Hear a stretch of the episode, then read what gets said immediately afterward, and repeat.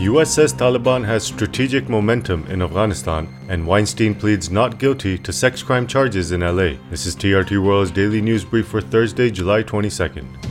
The Taliban appears to have strategic momentum in its Afghanistan offensive, but its victory is far from assured, U.S. Joint Chiefs of Staff Chairman General Mark Milley has said. Over the past few months, the Taliban has continued to seize more territory, with fighting intensifying since the withdrawal of most foreign troops. But the insurgent group has none of Afghanistan's main cities, Milley told a press conference.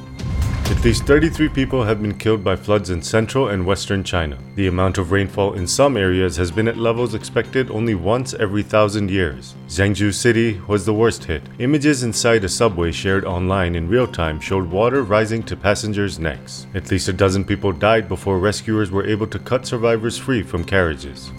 In Tokyo, two more athletes in the Olympic Village have tested positive for COVID 19. Organizers say 12 new cases have been recorded overall, bringing the total to 87. Meanwhile, the opening ceremony show director has been fired after comments he previously made on the Holocaust surfaced.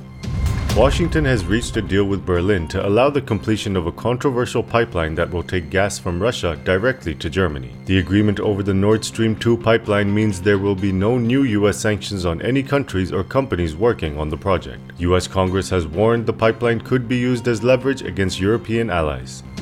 And finally, Harvey Weinstein has pleaded not guilty to four charges of rape and seven of sexual assault in his second trial, this time in California. Former Hollywood producer is accused of attacking five women between 2004 and 2013.